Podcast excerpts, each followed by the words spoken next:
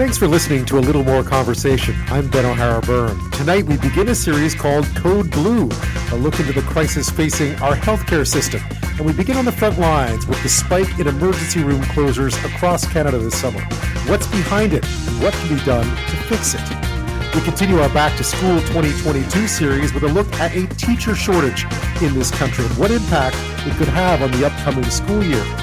But first, we mark Ukrainian Independence Day and six months since Russia's invasion of Ukraine by finding out what the mood is like in Kiev, how the war could unfold in the coming months, and we catch up with a 26 year old English teacher who we first spoke to as her city, Kharkiv, was under sustained Russian attack back in early March to find out what happened to her and her family and where she is today.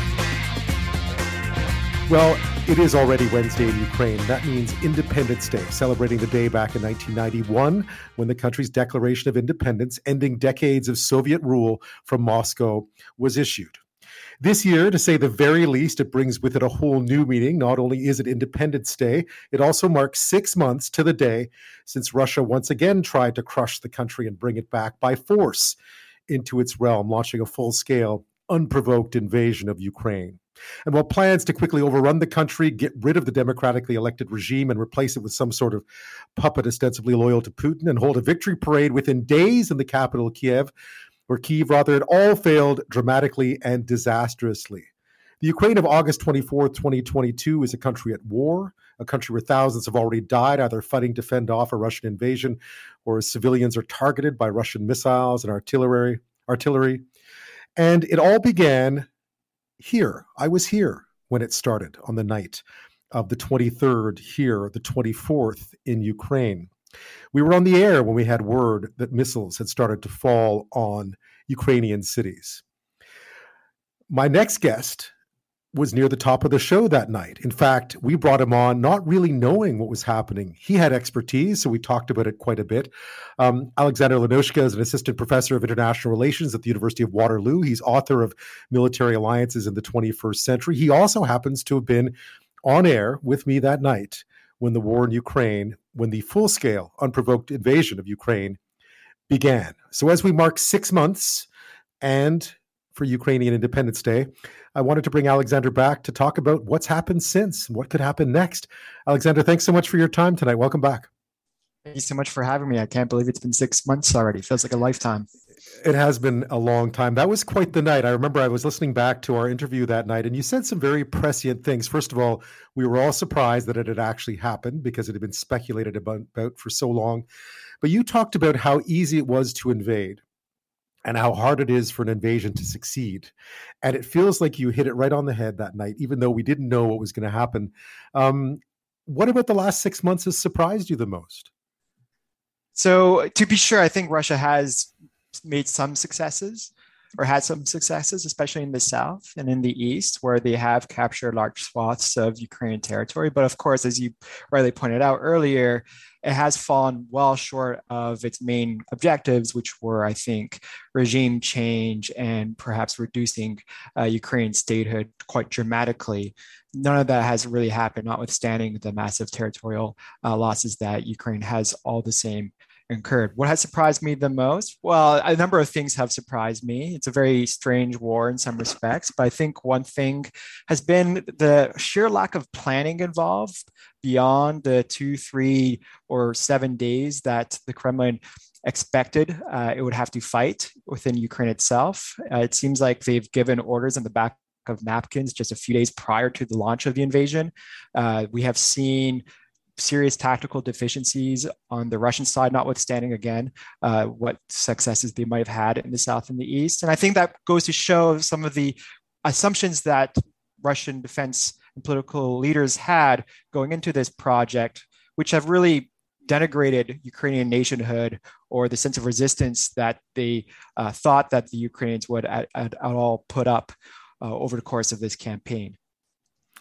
Have you been surprised? You know, one thing that surprised me because I'd spent time in the east uh, of Ukraine, and it was an area that wasn't, you know, it's not that it wasn't Ukrainian, but you could tell when you went from east to west that that attitudes about the state of Ukraine changed, about Ukraine Ukrainian nationhood, and it feels like in one fell swoop, Vladimir Putin managed to create a unified, you know, cohesive country um, that hadn't really existed. And as we mark Independence Day, I get the impression that although Ukraine is at war, it has never been more Ukrainian than it is today.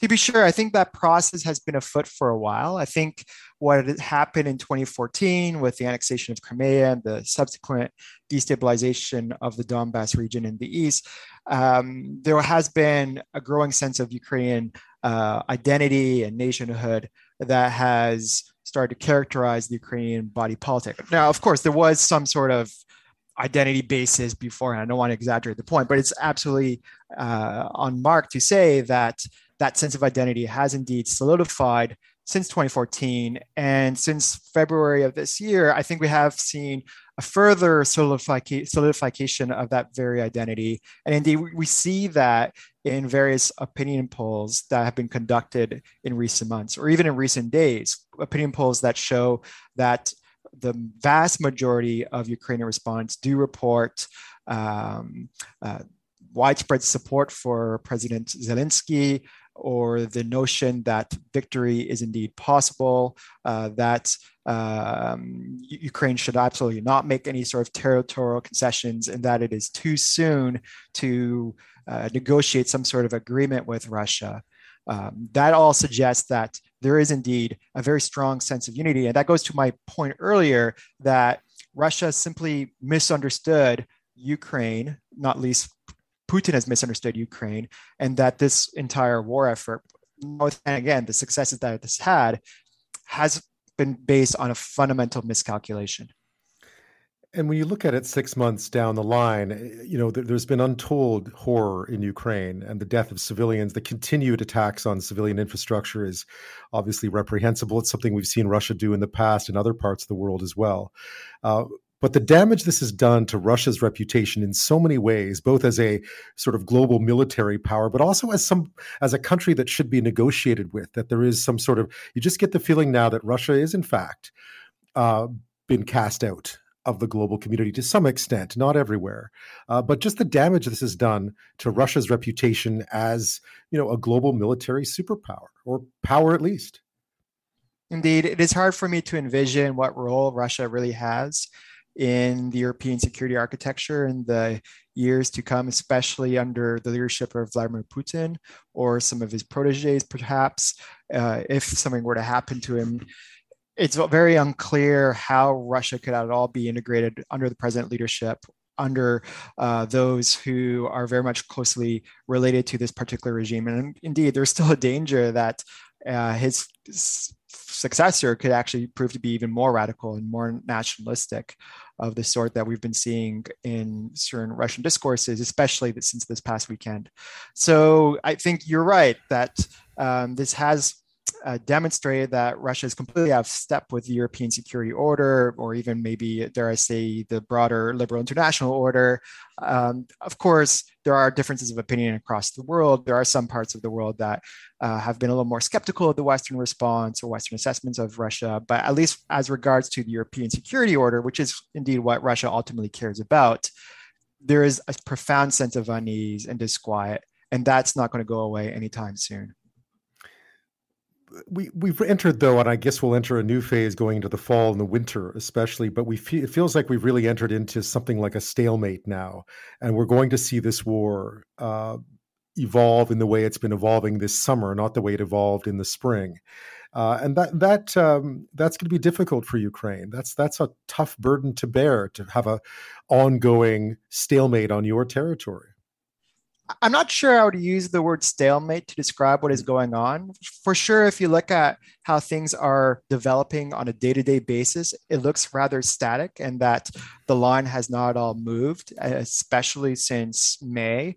Um, however, there is activity going on. We are seeing Ukraine step up. Um, attacks on various ammunition depots all around Russian occupied territory, or even within Russia uh, territory itself. We have seen a very a bold attack on airfields located within Crimea itself, uh, attacks that might have, in fact, um, destroyed about half of the Black Sea Fleet's aviation wing. Uh, we are seeing deeper strikes uh, way beyond uh, the Russian front line. And I think that speaks to a strategy that Ukrainian armed forces have at the moment, which is to go about an offensive, but not necessarily go about an offensive that entails large sweeping maneuvers, throwing manpower at the enemy in broad chunks or in large chunks, but rather to systematically and very methodolo- methodolo- methodically, mm-hmm. pardon me, uh, attrit Russian forces and sort of creep and advance uh, on that territory, precisely because the Ukrainian armed forces do value uh, what manpower that they have and what equipment that they have as well. So there's a certain slowness to the campaign, but I would not necessarily call it a stalemate as such.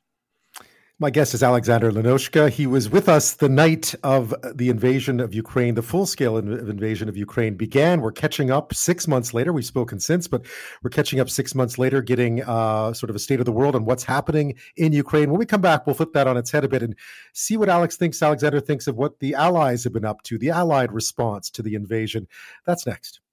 As Germany is moving away from Russian energy at warp speed, Canada is our partner of choice. For now, this means increasing our LNG imports. We hope that Canadian LNG will play a major role in this. But the task at hand is much bigger than simply diversifying our energy supply. German Chancellor Olaf Scholz speaking to a business forum in Toronto, talking today, of course, about uh, Germany's move away from Russian energy. They've been heavily reliant on Russian energy. That's been a big bone of contention in this war as well, because of course they continue to buy Russian energy, which very much fuels and pays for its war in Ukraine. Alexander Lanoszka is our guest this half hour. He's an assistant professor of international relations at the University of Waterloo. He was with us the night this invasion of Ukraine began. So we brought him back tonight to talk about what's happened since. What have you made of, of just the NATO reaction, of, of the Allied reaction uh, to Ukraine and all this? Because we weren't quite sure exactly what the response was going to be when this all started. I think NATO has reacted in a way that has surprised most observers and I think has exceeded expectations as such. I think many people uh, believe that NATO would simply stay on the sidelines and not do too much, but really individual members have coordinated and have uh, sent uh, ever increasing amounts of military assistance in Ukraine. Of course, that is something that the Ukrainians want. It's not proxy war, it is a war of survival uh, for the Ukrainian nation. And those countries that are more proximate to both Ukraine and to Russia have been really the leaders in this regard. The Baltic countries and Poland, especially, have provided lots of military assistance. Um, but even beyond military assistance, we have seen um, pledges for um, for the provision of financial and humanitarian assistance. Again, the Baltic and the uh, Baltic countries and Poland have been leaders. Uh, further afield, um, United Kingdom and of course the United States have also been uh, very much leading. There are still some division within the alliance. It is a 30 member going on 32 member uh, organization. So differences of opinion are going to exist, but they have been relatively muted all the same. The European Union has imposed uh, fairly significant sanctions on Russia, and indeed, um, France has really stepped up its strategic messaging as of late, saying that uh, the Ukrainian struggle is something very fundamental to European values, and that uh, France is definitely committed to um, Ukraine over the long haul, which is not something that people would, would have expected um, in February or even in March of this year. So there has been a shift people have been warning about that sh- uh, attention dissipating, but that hasn't really quite happened yet. So I would argue that NATO and NATO countries have done a fairly decent job. Now, of course, Ukraine is not part of uh, NATO, and so there's no obligation really to come to Ukraine's uh, aid because that's just not how the treaty or organization works. But all the same, it has been fairly significant in its provision of support. Do you see that lasting? I mean, we heard from Olaf Scholz there. Obviously, the Germans are moving away from Russian energy or trying as fast as they can. It's not an easy shift for them, considering how reliant they are on Russia for a lot of what fuels their economy, what heats their homes, heats their water, and so on. Uh, but do you get the sense that this unity will last? We know we're coming up on the midterms in America. There's always political change that can happen. Um, you know, this unity strikes me as being very important for the Ukrainians right now, not just with weapons, money, and sanctions, but just the the moral boost that it gives Ukraine to know that there's this huge huge uh, block of countries uh, watching out for it and essentially supporting it from as close as they can get. So, within the United States itself, I would say that support for Ukraine enjoys bipartisan support, and indeed, at least 70 to 80 percent of the public have reported uh, strong approval for the provision of weapons and or financial assistance to Ukraine. So I no so i would suspect that that continue that would continue even after the midterms no matter the result. With respect to germany i think we have to bear in mind that the german public actually has been much more supportive of uh, ukraine than the german state has been. And what i mean is that uh, the german state has been rather slow and hesitant in some cases to provide uh, military assistance to actually deliver the military assistance that it has promised to provide whereas members of the German public have been uh, exhibiting uh, strong support for Ukraine, knowing that indeed uh, winter may be a harsh one with the energy price being what they are in Europe. So those are two cases where we might expect some degree of fickleness that might not exist in some parts of the alliance. It even so, even so, I think there's some um, de- decent basis for being optimistic about it. But of course, uh, w- war is a very uh, complex social phenomenon, and it could ta- it could take all sorts of turns in the months ahead. Alexander, thank you so much again. Well, we're here again, and Ukraine. Uh, we didn't know it uh, six months ago, but Ukraine is still standing. So, thank you so much for your time tonight. Thank you very much. Well, the last half hour we spoke with Alex Lanoszka, and the reason why is because he was on air with us the night the moment that Russia launched its invasion of Ukraine six months ago, tomorrow, six months ago tonight. And our question for you tonight was Do you remember where you were when a huge world or Canadian event took place? We had some good answers. Um, it was 9 11. We watched planes hit the buildings in the library at my school that very day, said Craig. Uh, September the 11th, I was listening to Gord Whitehead on 6:30 CHED in the morning. He sounded shocked uh, at first. We all were, of course. Sarah said, in St. Albert said, and Catherine in Surrey says, I was being checked into a women's shelter fleeing a war of abusive marriage. Uh, applause for that. Uh, I was watching the plane fly into the second tower. Wow, in real time as it happened. Talk about an imprint on your memory. I remember that day vividly. I was in a newsroom when the first plane went in, and then on the American border, just about when the second plane hit. Um, but we're talking, of course, about uh, today, six months since Russia's invasion, its full scale invasion of Ukraine. Uh, and the sun is rising on Independence Day in Ukraine today. It marks obviously the six months since Russia's invasion of its neighbor triggered a war that has already seen thousands killed, including many civilians. Millions flee the fighting, both internally and to others to other countries.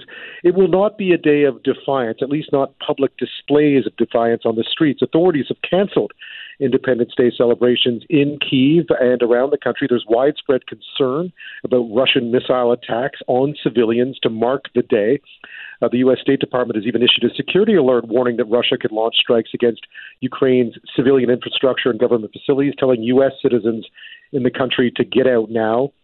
So, what is the mood in Kiev right now, and how are people looking back at the last six months and ahead to whatever lies there?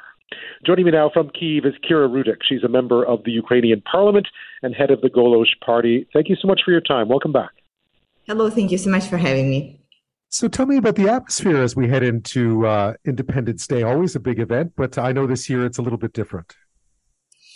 Well, of course, this year uh, we are all concerned because we are warned by our intelligence teams, international intelligence teams, and uh, our army representatives that Putin will increase his attacks and potential attacks on Kiev. We know that tyranny uh, is very uh, sticking to the uh, symbolic dates. So we have seen that Putin increased his attacks on, uh, I think, 10th day of war, then 100th day of war, then a month of war, then uh, on the time when Ukraine received candidacy to EU, then on uh, our day of constitution. And now we are getting into both Independence Day and six months of war. So he, of course, would want to use it as, a, as a symbolic gesture. And we are afraid that it will be a symbolic gesture of killing more and more Ukrainians. Today, I was uh, at lunch and I can tell you many uh, many stores and uh, cafes were closed for 23rd and 24th uh, of August uh, for the sake of uh, people being safe and for the sake of people being able to leave Kiev. So there is not too many people who stayed. But on Khreshchatyk, on the main street, uh, where right. Putin promised to have a parade on like the first week of war, we have this fantastic exhibition of destroyed Russian weapons and uh, machine wars. And there's so many people uh, walking around, taking pictures with their kids. Uh, uh, this is the parade that we have this year. It's different than what we had, but it's also a celebration of that after six months, we are still here. After six months, we are alive and we are ready to fight and we are fighting back and we are having some victories. That's what I wanted to, you know, that's what I want to, uh, to have you tell me about. I mean, when we first spoke, it was all, you know, the war was new. Uh, we didn't know what was going to happen. Six months has passed. It seems, it seems incredible in some ways that six months has passed, but you're right. You know, there was a victory parade planned for those very roads, that very street, uh, that never happened. When you look back now over the six months, uh, what what do you reflect upon in terms of the ability of Ukraine to defend itself, and and just how this war has evolved? Uh, well, from not knowing what the war is and how it would affect our lives and where is our place in this war, we all turn to knowing uh, and having to make the decisions of what to do and how to plan your life. And we were actually nobody actually was expecting that Putin will start bombarding Kiev and will be destroying uh, major Ukrainian cities, and uh, nobody had thought that there will be atrocities in Bucha and Irpin. But somehow we managed to go through it, be united as uh, as ever, and um, and move forward. Ukrainian and Ukrainians has shown not just uh, unexpected resolve and ability to resist. We knew that it was in us, but there there was many more. The way that we are uniting together to get money for Ukrainian army, the way that politicians are working together despite all the differences to show the united front and be Team Ukraine the way uh, the international community is standing behind us and people are still coming to fight uh, on our side. Uh, the way how the world reacts right now to the steps that the tyranny takes trying to attack the free world. So, you know, as I said, nobody actually uh, learns at the university how to be anybody like during the war. You don't know how to be a teacher during the war, a doctor during the war, a parent during the war, a member of parliament during the war. But at some point you learn and you get it. And the main point is that we are not asking this question why, like, why did they attack? Why are they acting like as animals? We are asking uh, this question, like, what are we doing? What am I doing to protect my family, my city, and my country? And what am I going to be doing tomorrow to bring victory closer? This is the turning point for our nation in growing up in terms uh, of that we appreciate and respect the help and support that we are receiving. But we also know that it is on us to defend uh, our country, protect our uh, people, and restore our sovereignty. And for you as a politician, I mean, as a public figure, um, I guess one of the things that's been most uh, marking for the for President Zelensky as well is that no one has left Kiev. No one has no one has left the country. No one has gone away. I mean, I know you've done a bit of traveling since, but really, most people who are responsible for running the country have stayed put all the way through, and that must send a very important message to the people of the country as well. the message is very clear. This is our land. We are not going anywhere. We are here to protect it. We are here to um, fight it, uh, to fight for it with our lives if necessary. And I think this is an important message that has the recall in in the hearts of every Ukrainian and many people of the world as well. Right now, uh, there is uh, we, we, are actually standing in front of very complicated future, uh, autumn and winter, and that's why we are again uh, finding an answer to a question like where I will be the most useful, what I can do to help my country the most. And this is how my uh, job as politician evolved from staying in Kiev, being with my people, making sure that we have things organized here, uh, going through the potential siege, organizing the territorial defense, up to the thing, okay, now we need money, we need international support. And there uh, I am uh, traveling and making sure that we will get uh, the support that we need. Right now, my main concentration is unfreezing Russian assets of Russian bank and Russian oligarchs and using them for the sake of Ukraine. We know that in autumn and winter, it will be hard not only for Ukrainians, it will be hard for the whole democratic world. And uh, we expect that it will be hard for the countries to continue the support on the same level as we had it before. And this is why we need to figure out where to get more money. And I'm saying we have this money, we have them. It's right there. We just need an ability and a legal uh, understanding of how to take it. Putin should be paying for his war, not uh, our allies, not uh, people who are supporting us. I'm speaking with Kira Rudik. She's a member of the Ukrainian parliament, head of the Golos party. We're talking about Independence Day, which uh, is coming up on Wednesday. It is also the six month uh, mark of the war, of the invasion, the further invasion of Ukraine by Russia. And we're talking about both uh, what awaits in the very near future, as in this week, but also what Ukraine needs ahead. As uh, Kira was mentioning, we're heading into fall and winter. It uh, this will be a new phase of this war. It doesn't look like the war is going to end uh, anytime soon. When we come back, we'll talk about more about what Kira would like to see countries like Canada do. The German chancellor's in Canada this week. The NATO Secretary General is here on Wednesday. What message does she have for them? That's next. My guest is Kira Rudik. She's a member of the Ukrainian parliament and head of the Golos party. She's speaking to us tonight from Kiev as uh, the Ukrainian capital gets set for what will be a quiet Independence Day this year under fears of further Russian attacks. It's also, of course, uh, the six months, uh, six month date, or the, it marks six months since Russia's invasion of Ukraine or further invasion of Ukraine. Uh, Kira, what message do you have for our leaders now. The German chancellor is here in Canada this week. So is the NATO Secretary General. Obviously, you know our Prime Minister.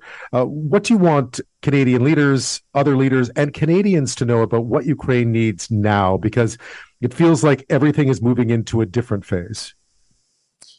So there are three words that explain what Ukraine needs weapons, money, and sanctions.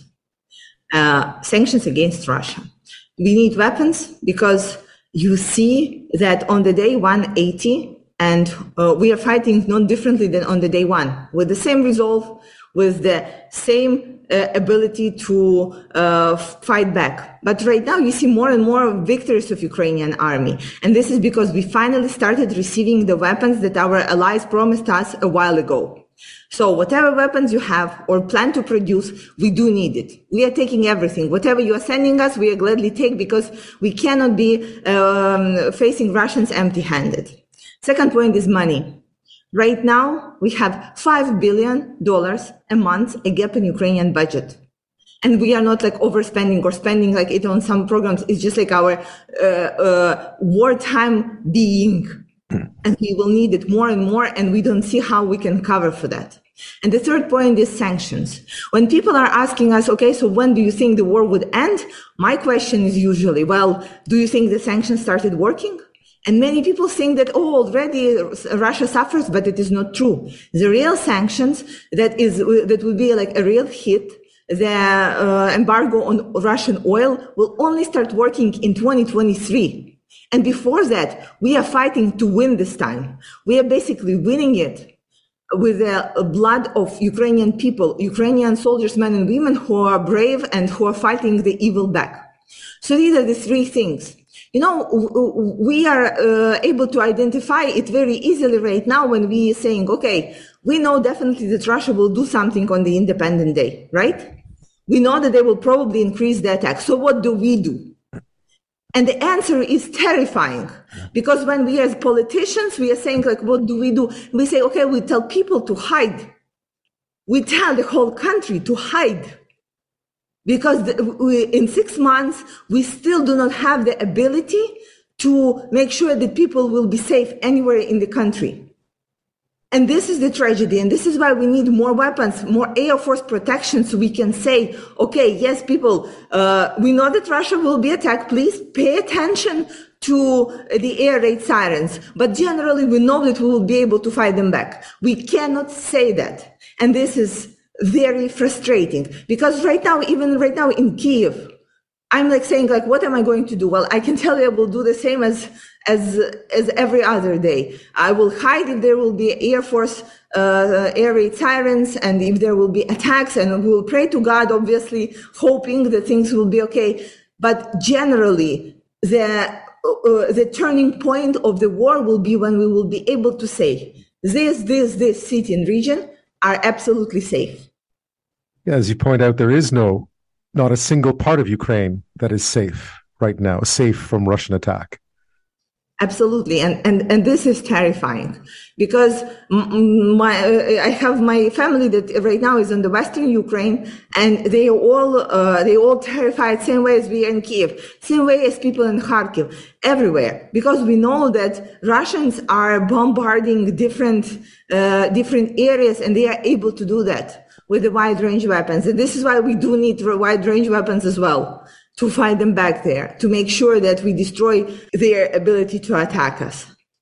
Do you worry at all about the fact that perhaps the West is just giving Ukraine enough not to lose, but not enough to win, and that slowly but surely people in other parts of the world start to turn their eyes away from this sort of awful situation you're describing right now, this sort of reign of fear that exists alongside this reign of defiance that we've seen since the beginning?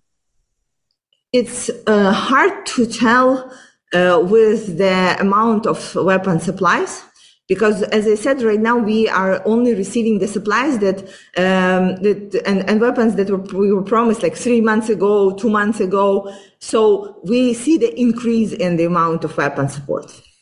What we want to see and what would be a good indication of uh, um, of uh, the support from the Western allies would be like another package of sanctions and uh, the resolution on the situation on Zaporizhzhia nuclear plant.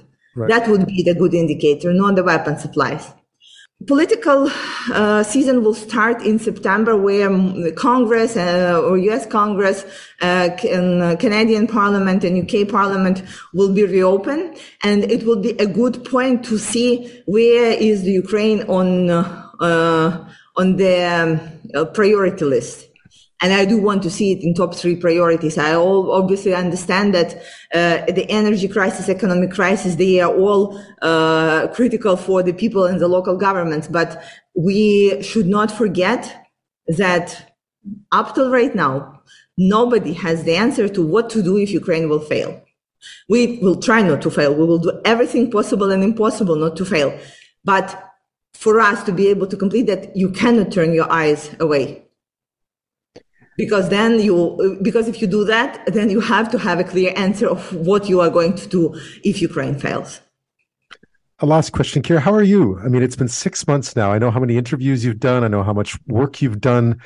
Uh, you must be tired. Uh, tired and and, in, and invigorated at the same time. Tired and energetic at the same time.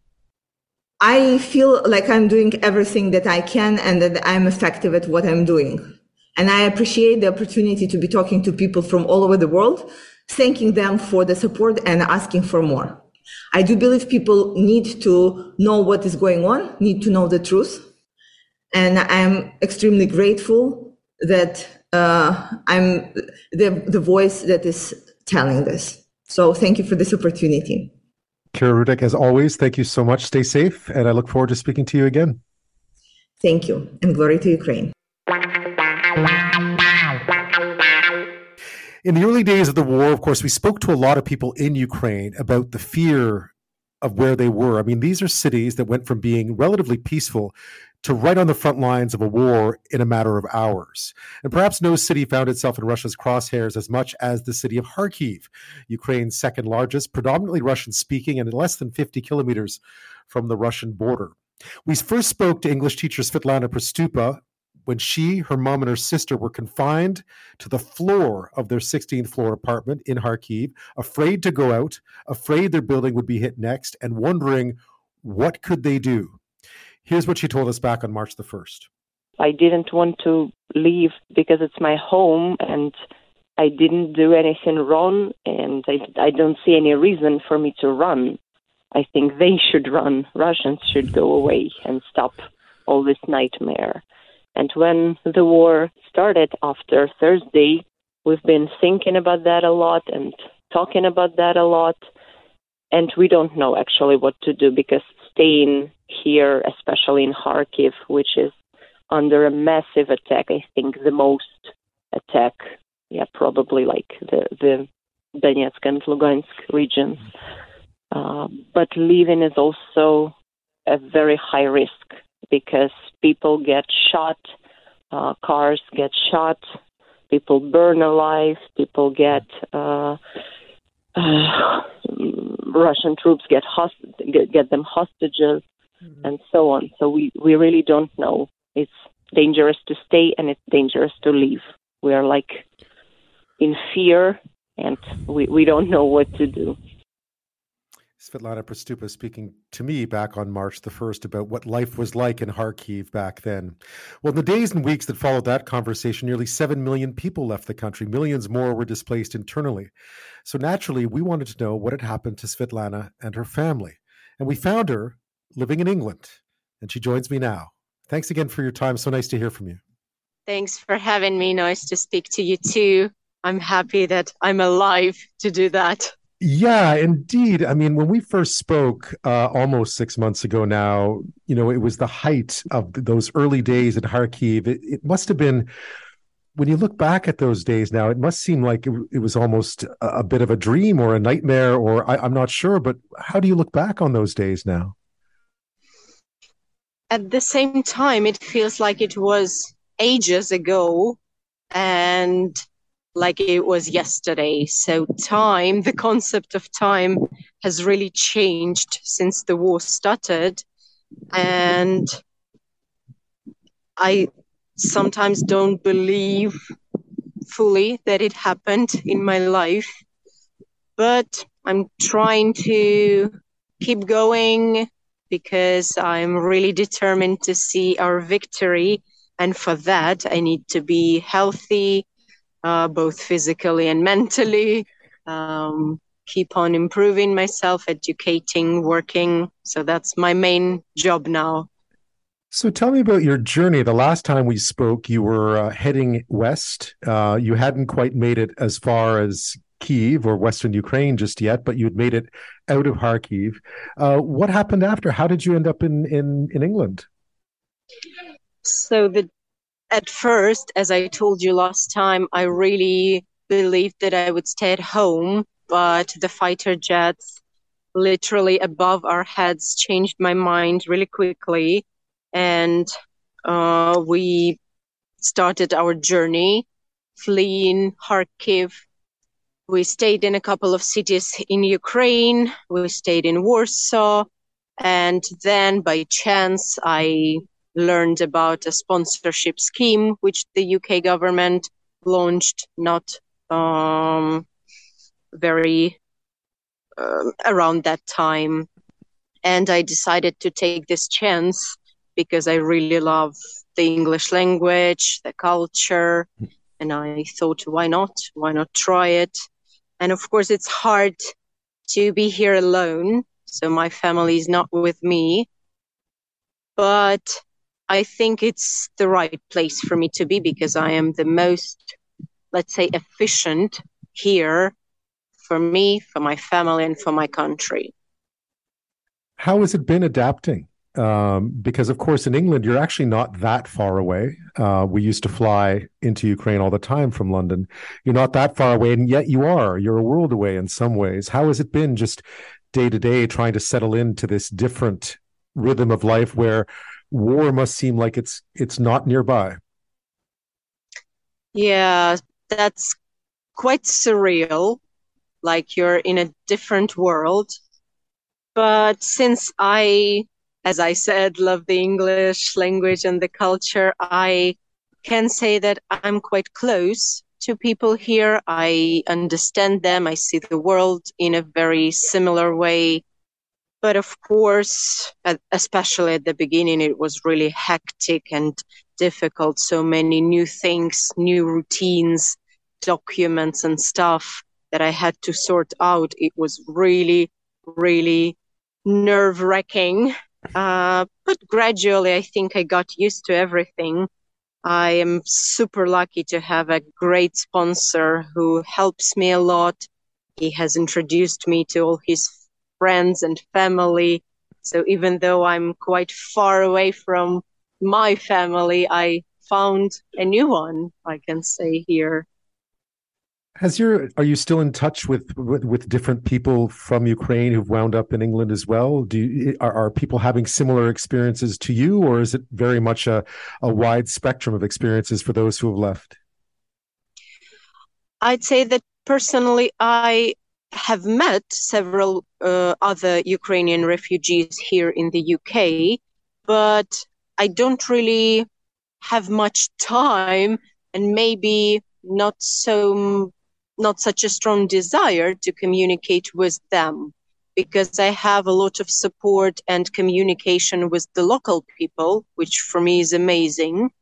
And I also to um, like to have some communication with Ukrainians. I usually do that via Zoom or uh, Viber because I want to see my friends and my family. So Ukrainians online and in real life, mostly local British people.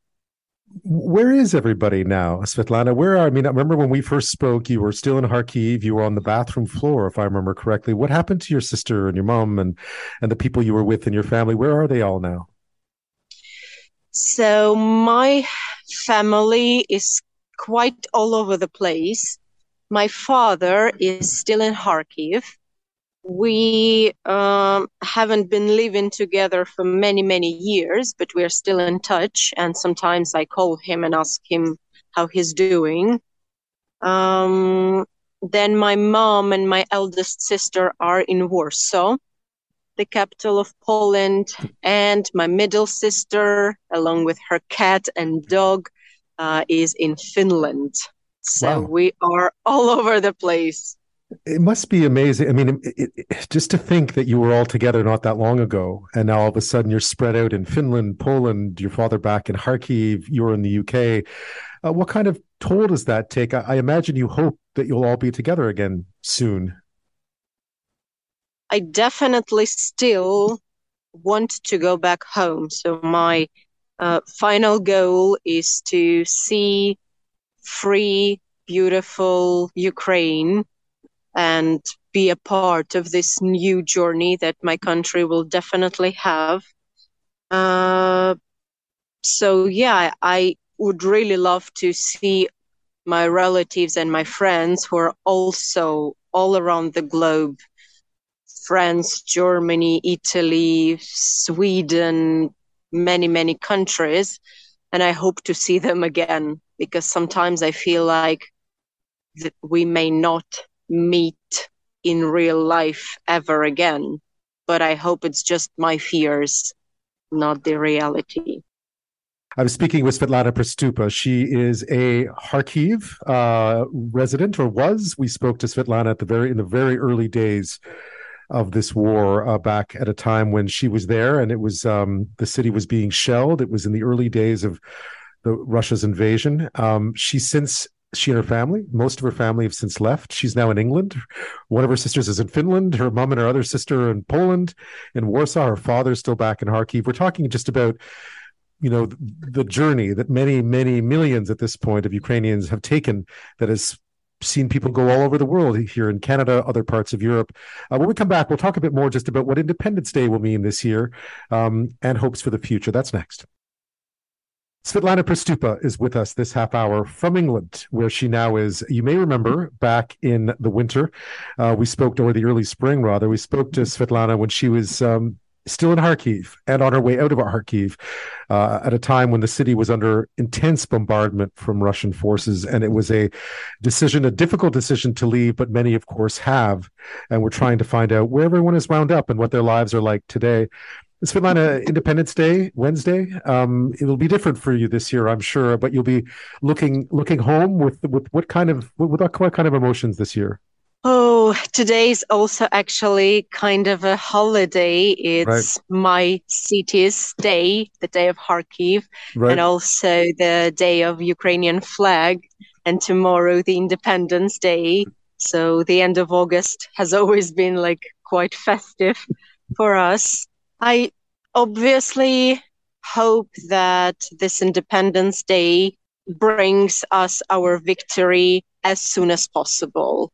My heart wants it to happen not even tomorrow, yesterday, but I understand in my mind that it's impossible and it's not really finishing very soon. But I hope at least it doesn't take ages because our enemy, Russia, is quite a big country and they are good at being at war. So I hope we will end this nightmare as soon as possible. You must obviously still watch the images of Kharkiv as well. I know there's been more shellings recently. Um, it feels like while things have quieted down, that it's certainly not quiet. Absolutely not. As far as I know, Kharkiv has been bombed every day since the 24th of February. And I've had a couple of situations when I was talking via Zoom with my friend who's in Kharkiv, another friend who's in Kyiv. And while we were speaking, I could hear some explosions at the background. So I can, in some way, really feel how people there are doing when you look at those pictures, I guess one of the questions for people who who leave a place because they have to, uh, just some of the things that you miss about home, some of the things that you miss about uh, about your town, about your city, the second largest city in Ukraine, of course. I think the most honest and emotional answer would be people. Yeah. Maybe places that I love, some parks uh, where I spent beautiful time with people I love uh, but if we want to joke a bit, there's one pizza place with absolutely uh, awful and cheap pizza, but it's like a very bright side of Kharkiv. And I'm really looking forward to eating it again. Do you have hope that that will happen, Svetlana? I know it's tough uh, sometimes when you look at what's happening, uh, but deep down, do you do you have hope that you will be back there one day and that Kharkiv will rebuild and be a bit like it used to be? Yes, I, I know it will be. I think the cities, as you mentioned, it's the second largest city. So I'm sure we will do our best and the world will obviously help us in rebuilding it. Only yesterday, I thought about one place which I thought will not be safe ever again. It's in uh, Kharkiv region, a small forest, and the combats were quite um, horrible there. And before the war, for my whole life, my family used to go there for summers and spend some time in a forest near the lake. And I think because of how damaged this area is now and how many mines you can find there, it's not going to be safe for many, many years. And that made me very sad because I really loved going back there every year. So some places I think are lost, if not forever, but for a very long time. But Kharkiv, the city, I'm sure it will be fine. I really believe in that when we first spoke, I remember you saying that you had been teaching an English class, I think, um, just a few nights earlier before everything started. Um, how much for you now? Uh, what are your plans? What do you hope to achieve in the next little while? And what do you what keeps you what keeps you focused and what keeps you um, I guess the the right word would be sane, uh, given all the incredible things that you've lived through in the past six months? I think again, people uh, make me sane because I know what I'm living for, and also realizing that my family and my country need me, and I'm in London, which is absolutely incredible and exceptional. In the past, I thought I would never come here even as a tourist because it's very expensive and quite close. My family is not rich at all. So coming even as a tourist sounded impossible. But now I'm here and I have all those opportunities, and it would be a crime not to use them. That's why I'm I keep working as an English teacher with my Ukrainian students online.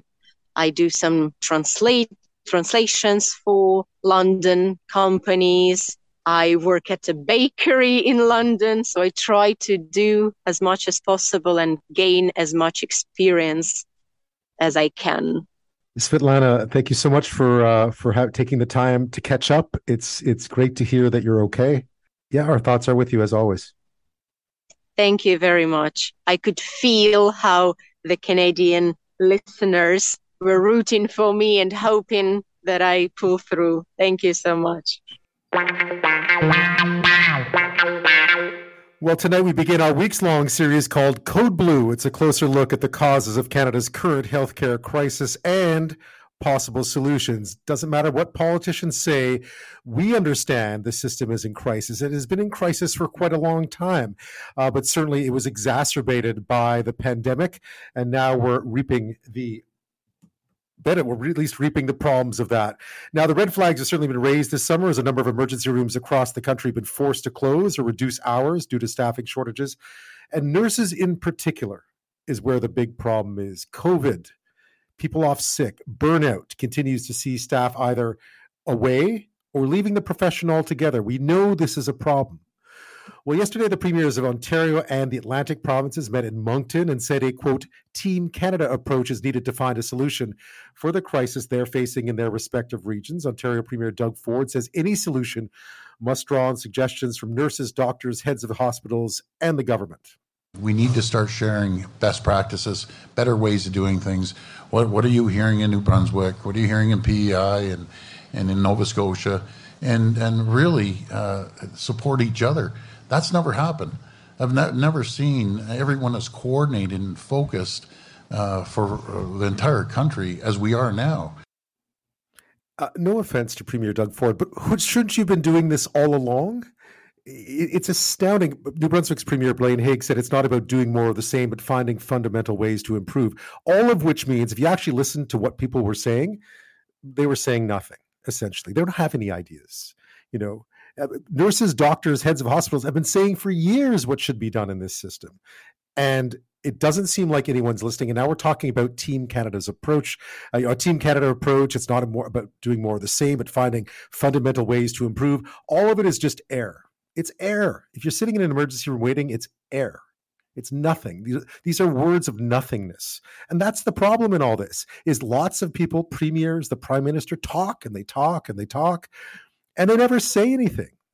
So maybe this is a step in the right direction. But again, it comes as emergency room staff across the country look beyond what has been a very challenging summer towards what could be an even worse situation in the fall and winter.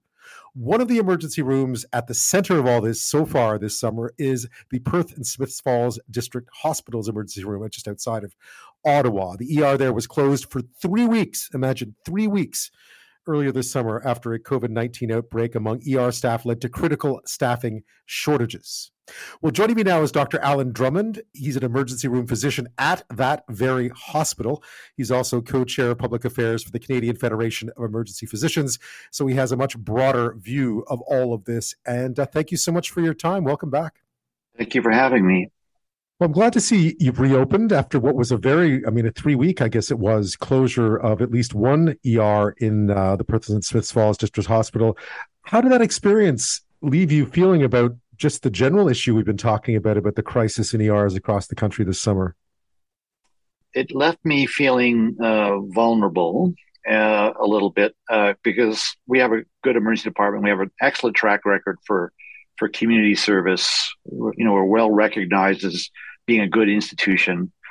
Uh, and even we uh, ended up, uh, you know, in this maelstrom of uh, closures. So that made me feel quite unsettled, a little unhappy, um, a little unhappy perhaps with, you know, our administration uh, in terms of their response time and their understanding of what the root causes were.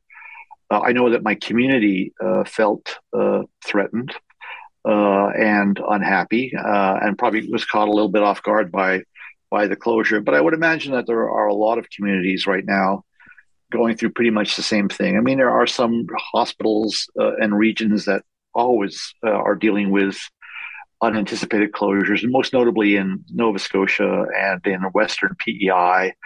Uh, the interior of British Columbia, a little bit, you know, Clearwater, all, uh, Oliver, those kind of places. So uh, a lot of those places have chronic uh, histories of difficulty with staffing. Ontario has not been that way, and we most certainly have not been that way. So it's been a bit of a wake up call uh, going forward. Uh, you know, I want to make sure that this never ever happens again. Uh, so we've got a lot of work to do in, uh, in terms of restoring the confidence of our staff, restoring our confidence in our administration and in our government, and and bringing the community back on side because I feel that they they probably felt very uh, uneasy about this uh, this exposure that was went on for three weeks. So vulnerable is is is an apt word. Uh, how did you saw? I mean, when we last spoke, you pointed out the real problem was nursing, uh, staff shortages on the nursing side. How did you solve the problem, and is it sustainable?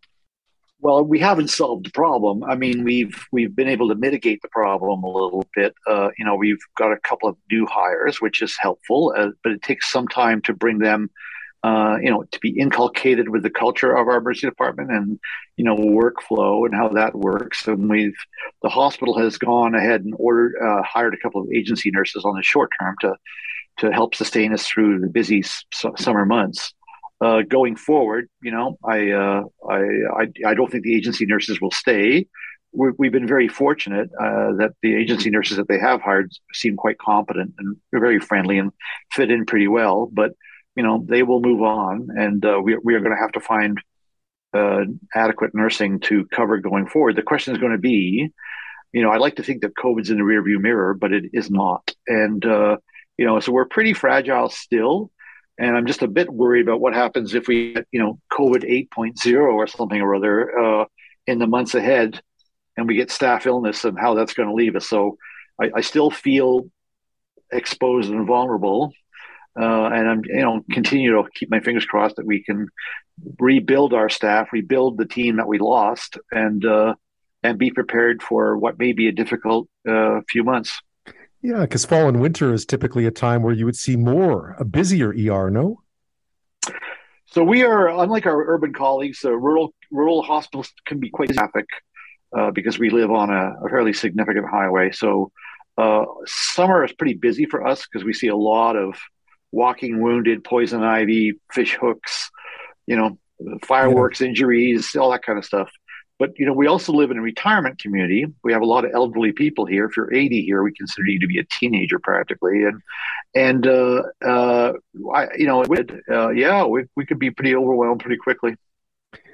We've been hearing since we last spoke, even we've been hearing certainly a lot of recognition that there is a crisis here, and a crisis that is not like perhaps crises of the past, but an exacerbation of the crises of the past or the problems of the past.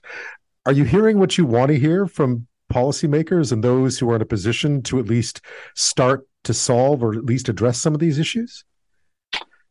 So this is part of the problem. I mean, from an Ontario perspective, everybody's talking about Team Ontario running around saying, "Oh shucks, folks, uh, yeah, times are tough," and you know, but you know what? People are being seen within a timely manner, and every every emergency physician and nurse in this province started looking for the barf bag. Like, which reality are you living in? Because it's just not, frankly, true.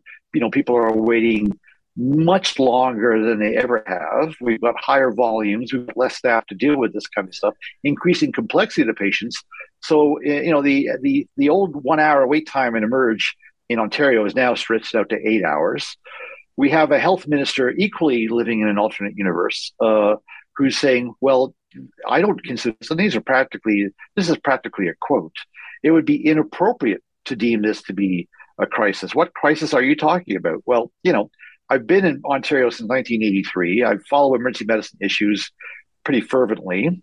We haven't had a real closure in Ontario since about 2008 when a couple of hospitals in southwestern Ontario had some problems with physician staffing for a month or two, uh, or had problems with nursing staffing for a month or two, but no real formal closures for, well, I don't know, was it now uh, probably 12, 13 years. Uh, about two years ago, a small hospital in central Ontario called uh, Chesley, I think it was, started to have closures because of nursing problems a really small hospital, not even sure that they even need a hospital. But uh, again, I'm ignorant of that particular circumstance, so I'm not sure. But we haven't had anything like this uh, in in over ten years, uh, and the uh, frequency and the magnitude of these closures is fairly significant. Um, so a lot of rural hospitals have had to close for, you know, days or hours, and the media keeps reporting that oh, some Ontario hospitals have had to close for a day or two, and like, well, we closed for three weeks, so get real here. So we we have a minister of health who doesn't really understand the problem, and she doesn't exactly inspire confidence in her knowledge of what's actually going on. We have a premier who's you know uh, using political doublespeak to wallpaper the the cracks in the system. So I'm not very heartened, uh, uh, frankly, uh, that our leaders get it. And if our leaders don't get it, then I guess we're not going to have Team Ontario after all. And you know, it's uh, so. Am I optimistic? Well, you know, I'm, I'm, I'm, and it doesn't extend to just rural communities. The urgent care center in Kingston uh, had to limit this summer the number of people that they were seeing because of short staffing. 40 doctors at St. Joe's in, in Toronto recently penned a letter to their administration saying, yeah, we're like, we're a big, busy emergency department, and we're quite frankly totally unhappy with uh, the situation in our emergency department. We're concerned about patient safety. Uh, a, a, very notable doctor from uh, St. Mike's was recently on a panel discussion with the Ontario Medical Association for the public and he said, uh, literally, he was 99% confident that things would get worse this this winter. This is a guy who not not big on rhetoric, just plain facts, and he's 99% confident that things are going to get worse. He refused to say 100% because he wanted to maintain that 1% of optimism uh, that might you know might exist. But it's city doctors, It's good to have hope. Yeah, yeah. Well, 1%. we all have hope, right? Yeah. So city doctors, and rural doctors in the emergency department in this province are saying things are bad and we kind of think they're going to get worse. So that should give you some kind of sense of of where we're at. I'm speaking with Dr. Alan Drummond as part of our Code Blue series. Each week, we'll be looking at uh, the the crisis in Canada's healthcare system. There's no other way to paint it right now. Uh, Dr. Drummond is an emergency room physician at the Perth and Smiths Falls District Hospital near Ottawa. His emergency room was closed for three weeks earlier this summer. He's also co-chair of public affairs for the Canadian Federation of Emergency Physicians, so has a nice lens on what's happening right across the country. When we come back, we will talk about. I mean, we talk about this all the time, but what are the solutions and what should uh, you know? The, Premier Ford was talking about bold ideas the other day. What does that mean? You know, I want to hear from physicians, he said. I get the impression physicians have been talking for a long time about this. We'll be back with that. Our guest this half hour is Dr. Alan Drummond. He's an emergency room physician at the Perth and Smiths Falls District Hospital near Ottawa. Uh, his ER was quite uh, notably closed for three weeks earlier this summer due to staffing issues. It has reopened since, but he's worried about uh, what comes come fall and winter. Uh, he's also co-chair of public affairs for the Canadian Federation of Emergency Physicians, so has a good view of what's happening right across the country. I mean, one of the things we always try to do on these shows is talk about solutions. Uh, but when I hear politicians talk about bold ideas, ideas, and now we're arguing about public versus private again, uh, without really recognizing what that even means. Um, what are some good solutions, Dr. Drummond? What could we do in the short term to try to alleviate some of what we're witnessing here? Well, I'm, I'm glad you mentioned the short term because uh, the you know the recent plan released by the Ontario government is and which will be looked at by other governments. Make no doubt about it. In this federation, you know, one province tries one thing, so other provinces often will mimic that to see if it works. Uh, and there was no urgency whatsoever uh, from the Doug Ford government. They were talking about opening X number of beds, you know, by the year 2028, and you know, hiring international nurses by 2025, and increasing medical school enrollment, which is basically an eight-year lag time before we actually see them on the ground. So, no sense of urgency whatsoever in terms of our current crisis because they refuse to accept that there's a crisis. Uh, and no real attention paid to the real issue here, which is nursing retention. And you know, so they talk about international nurses. They you know talk about you know anything other than what they need to do, which is a pay the nurses more money, but b make their make their working conditions uh, safer by uh, attacking crowding, increasing patient uh, nurse patient ratio. So all of that was missing in action. So you know, it should give you some sense of of why we have little optimism that this government understands you know anything. And unfortunately uh, other provinces i suspect probably don't have the same handle. So so here's the deal. Here's what needs to be done. You can you can pay the nurses whatever you like uh, and do they deserve it? The answer is they sure do. But no nurse uh, is going to come back to a work environment where they are stressed burnt out overly tired fatigued worried about their license worried about their patients having to deal with boarded patients in the emergency department ambulances unable to offload and violence which is our common daily occurrences in every emergency department in this country. So no amount of money is going to improve that work environment. So what we need to do is look at the root causes. Uh, they have been fully articulated by our association, the Canadian Association of Emergency Physicians, for close to 20 years now. So we need to look at crowding. And crowding in the emergency department is not a reflection of people overusing the emergency department. It's a reflection of a crowded hospital most hospitals are deemed safe when they have 85% bed occupancy. They've got extra room to accept admitted patients. There isn't a hospital in this country that's seen that occupancy rate at all. We most often try to function at 100, 120%, which means our hospitals are crowded, which means our emergency departments can't transfer admitted patients. And they occupy our treatment stretchers for days. And every time an emergency department stretcher is occupied, that means four or five patients per hour are stuck in the waiting room waiting to be seen. So we need to address the bed occupancy issue, especially since we have an aging population. We need to eh, improve our bed availability, which means a staffed bed with a staff nurse, to get down to that magic number of 85%. In order to do that, we also have to increase bed availability in the community, which means improving home care so it's something meaningful, and increasing access to long term care beds, which is not always easy in rural environments we need to start uh, now re- recommitting to a culture of patient safety. Uh, currently, in any emergency department in this country, it's largely not safe because we're crowded and stressed, and the patients fall through cracks. So we need governments to say, you know, we, budgets are important, but so is patient safety. So let's let's look at that. What are we going to do? We're going to end hallway medicine. So we're going to look at crowding in hospitals and increase our flow to the floors.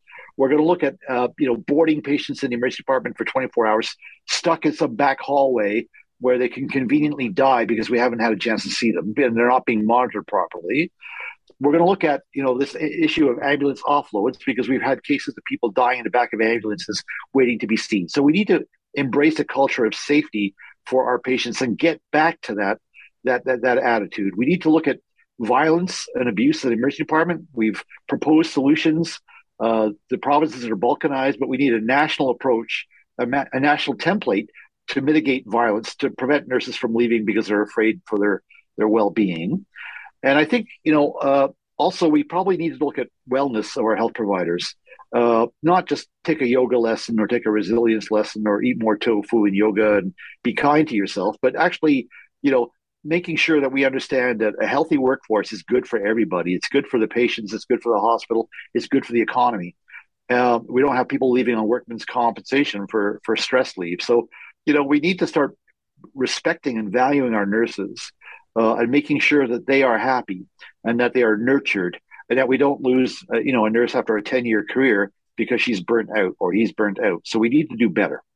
Well, it sounds like you have a pretty good idea of where the solution, where you start where one starts to fix this. And that is uh, you know a combination of, of both good hr and safe working conditions. I mean it doesn't sound it's not like a, a completely new system has to be invented. Just fix what you got right?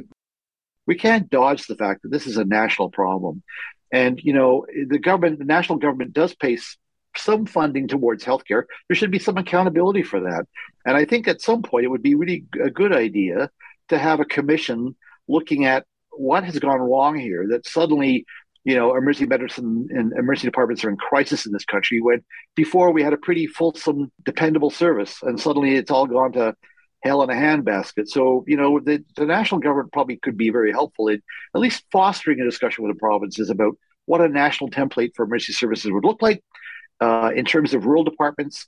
You know, it's not reasonable to suspect anymore that every small community can maintain uh, a 24 hour service. So, if not that, then what? And probably a discussion about regionalization of services. Dr. Drummond, thank you so much for your time once again. Thank you for having me so much. I appreciate it. That's right. We continue our look into back to school for 2022. Last night, we started with some tips on how parents and students can try to beat the rising cost of, well, just about everything when it comes to getting back to school stuff. You can find that interview with parenting specialist Allison Schaefer on the A Little More Conversation podcast, wherever you listen to your favorite podcast. That's true for all the interviews we do on this show. If you need to catch up, go there. They're all segmented individually. You can pick and choose which ones you like, or we have a synopsis of all of them each night, a sort of best of that you can listen to as well.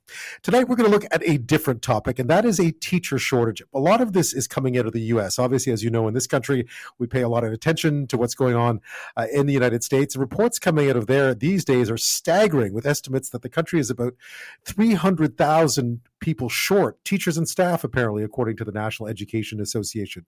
And a shortage of teachers is also here, we think, uh, as well as certified substitutes to fill in for them. And it emerged as a major disruption to the Canadian classrooms in the early waves of the pandemic. But is it still a problem for many school districts heading into this new school year? If so, what impact can it have?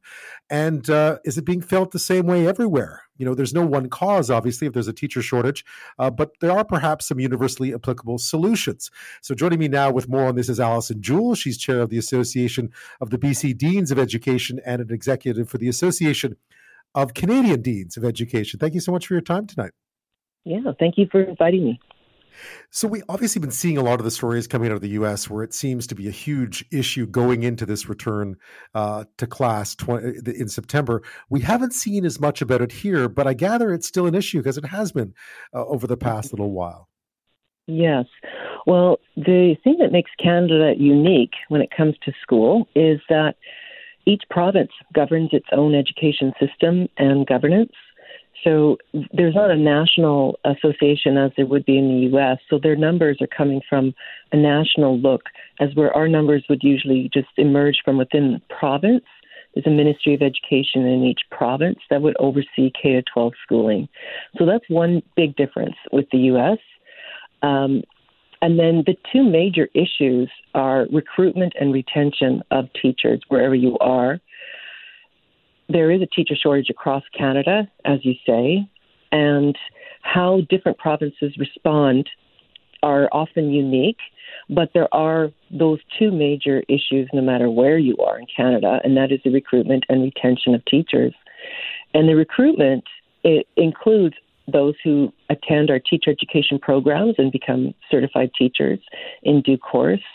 But we also need teachers in rural and remote and indigenous communities throughout the country. And those teachers are more difficult to recruit. They live in more rural and remote locations. To get to one of the nine teacher education programs in BC, for example, they would need to travel to a major center and commit to that time of study for you know a, a year or two, depending on on which teacher education program uh, they would p- be part of.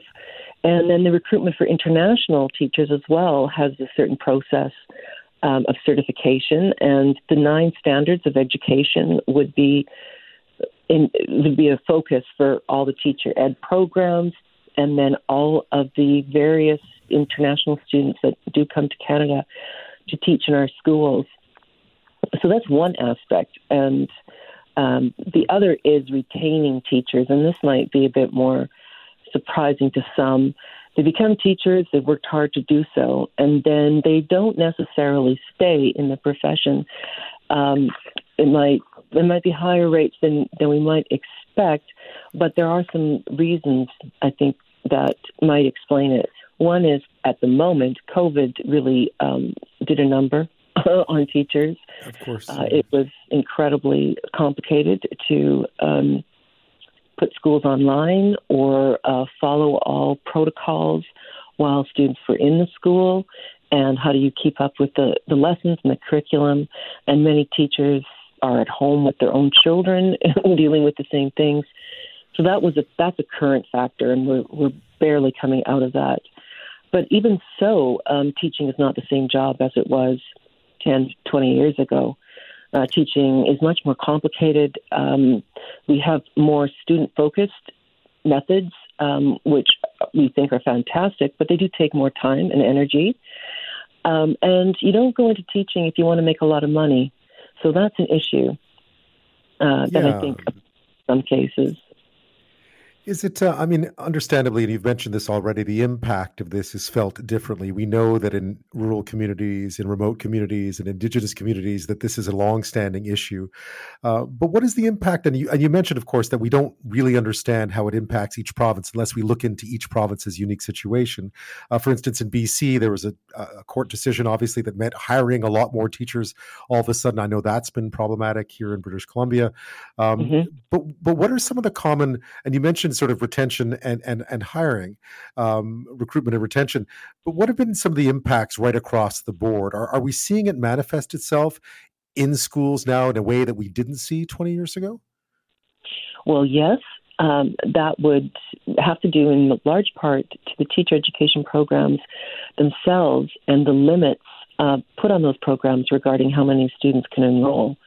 And that is a funding issue. Um, each government would, in each province, would need to respond to that. But, oh, for example, um, in BC, where where I'm located, um, for the past well five, six, seven years, um, all the teacher education programs put together are putting out 1,600 or so teachers per year into the system, and that's remained the same um, throughout. There hasn't been an increase in the number of seats within teacher education programs. So there's that. Um, and yeah, the, the funding would be an issue right there. I also think that there's, you know, maybe just a complicated connection with education in general. You know, we Canada is considered a schooled society. Most of us go through the K to 12 system. Um, most of us are in the public system uh, doing that in our own childhoods, and our children go to public schools as well. And they're relatively consistent throughout the country. There are uh, regional differences, but in general, it is difficult to recruit and retain teachers. And in some cases, you can use the, the substitute teachers or the teachers on call to um, fulfill the need for a teacher in any given school. Uh, we certainly are finding across the country that those substitute teacher lists are shrinking and shrinking. And so even when everyone, all the teachers have been put in place for a September start and all looks, you know, tickety boo, um, if, a, if a teacher needs to go on leave or is sick for any length of time, um, they need to have a substitute teacher. If there aren't any substitute teachers left because they've all been hired into full time positions. Um, then that becomes, you know, pretty urgent crisis the day of in some schools, with the principals coming in perhaps and, and leading the class. So it is a it is a crisis, and uh, you know I think we all have to reckon with that. That teachers work really hard. It's a really difficult job, and you know, being with children nine to four in some cases, it can be a very long day with um, little you know money in many cases. There the the that changes from um, province to province. I know in BC it's particularly low, uh, which is difficult with a high.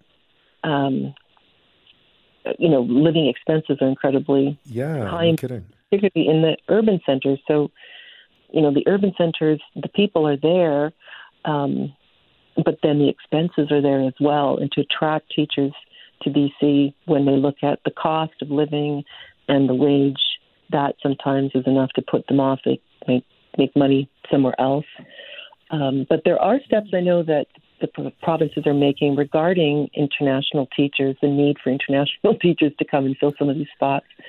Um, yeah. And BC, I, in particular, is working on something quite quite unique in this regard, and that is putting um, an introduction to the BC school system and the teacher standards for all international teachers to take this course to orientate them to the schools and then get them in to the schools um, without compromising on the quality we, we demand of our teachers, um, but giving them these extra courses to support them um, when they do come so that they are prepared for the system that they're entering. In some cases, the international teachers come with a lot of, uh, you know, similar qualifications and they know the system well enough to, fit right in, but not in every case. And the provinces are unique enough. So if an international teacher has come to Saskatchewan, for example, um, and then they move to the Vancouver area, it's a different curriculum, and um, there are different um, expectations of teachers in different provinces. So that's a factor that's yeah, unique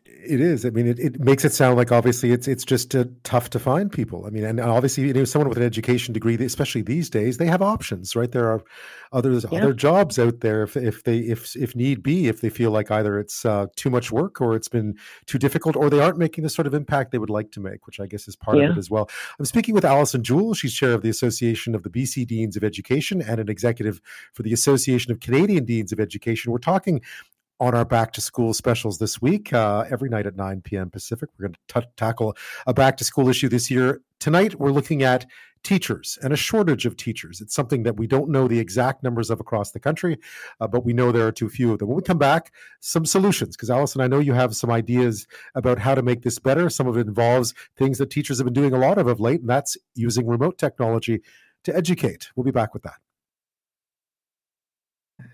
And we're learning tonight from Allyson Jule, who's the chair of the Association of the BC Deans of Education and an executive for the Association of Canadian Deans of Education. We're talking teachers, the lack of them, or the relative lack of them uh, in this mm-hmm. country.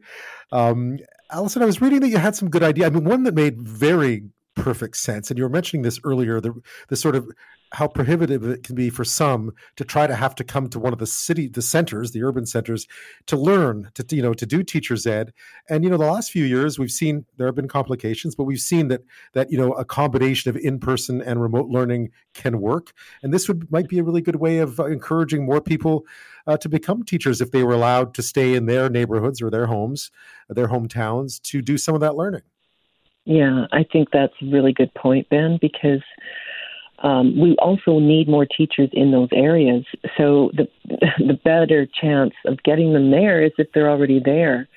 So if if there was a, a way, and I think some universities are trying some pilot projects about with this kind of model, you could do some of the teacher education courses um, online. It's the practicum, student teaching experiences that are so central to the teacher education programs and getting a B.Ed, the Bachelor of Education degree, which is what you need to be a certified teacher in Canada. Um, so that some of those courses could be done online or hybrid model. Um, there are lots of ways that universities and professors are are playing with different modalities of delivering their courses. So there might be some online and then some uh, asynchronous um, assignments or readings that are done the student does that independently and then returns to a, like a Zoom call or something similar. Um, there are other ways to do it. Um, one would be a remote a, a, professor from a teacher education program goes to, to a community that um, you know doesn't have a teacher education program within within the, the vicinity and offer those courses um, there. That would take a big commitment from a university um, but there are universities in northern cities as well. And so that that's another option. The practicum time, the student teaching hours needed uh, to qualify, that is uh, that's tricky because all across the country, the student t- teaching experience is overseen um, by a certified teacher within the classroom, and there's a teacher shortage, and it's difficult to get teachers in certain areas, uh, rural and remote and indigenous communities. Trying to set up the student teaching experiences for 12 weeks is is usually the, the amount across the country.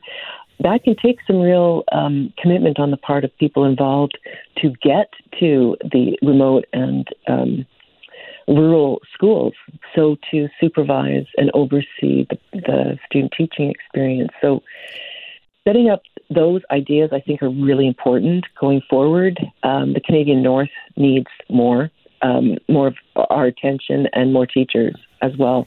And our best, the best opportunity is to use the people who are already living there, um, yeah. instead of them having to come down to the major cities and centers. That maybe we, as teacher education programs, we go there um, and try and work through different, different, even um, you know, usually the teacher education programs just go straight through without breaks. But maybe we need more breaks for for a different kind of um, situation as well. Yeah, make it more student friendly and more flexible, at least to the students themselves, yeah. since we're trying to encourage people both to to enroll and then yeah. to stay, which uh, which you're you're absolutely right. You've talked too about just expanding the number of seats in teacher education. Period. You mentioned that BC, of course, hasn't increased the number of of seats uh, for teacher education, despite the fact that there is a higher demand for teachers now. Right. Yeah. So that that funding comes from not the Ministry of Education and Childcare, but the Ministry of Advanced Education and Skill and Trades. That ministry oversees universities, and so sometimes the university governance doesn't match quite with um, teacher qualification requirements as well. That that can mess up university calendars um, and other kind of like how do you organize some of that um, but it's the, the thing that I find so compelling, and this is from talking with the deans across the country in BC, but also at the national organization too. Um, I think sometimes there's a feeling that the teachers they get a hard time out there. You know, parents complain, or um, you know, the students are coming from different kinds of homes where authority or you know is works differently, and so there's a there can be a low morale in certain schools or school districts or areas. Just even from that, I think can be a way that um, we want to keep teachers there. How can we make that so? How can we make the school environment for teachers a supportive one um, where they enjoy being at work. Most people who want to be teachers want to work with children and young people, and they care about doing a really good job, and um, that motivates them. Eh, teacher, the best teachers, and we would all have had them in our own um, kindergarten to grade 12 experiences, the best teachers care. They really care. They take the time to get to know the students and to walk alongside them um, through the ups and downs of, of any given a school year. So, yes, I think getting to um, being more creative with where we offer the programs and then understand the complexity of the job. You know, Canada, Canadian in general. Allyson, I'm running out of time. I appreciate your insight on this tonight. Thank you so much. Thank you.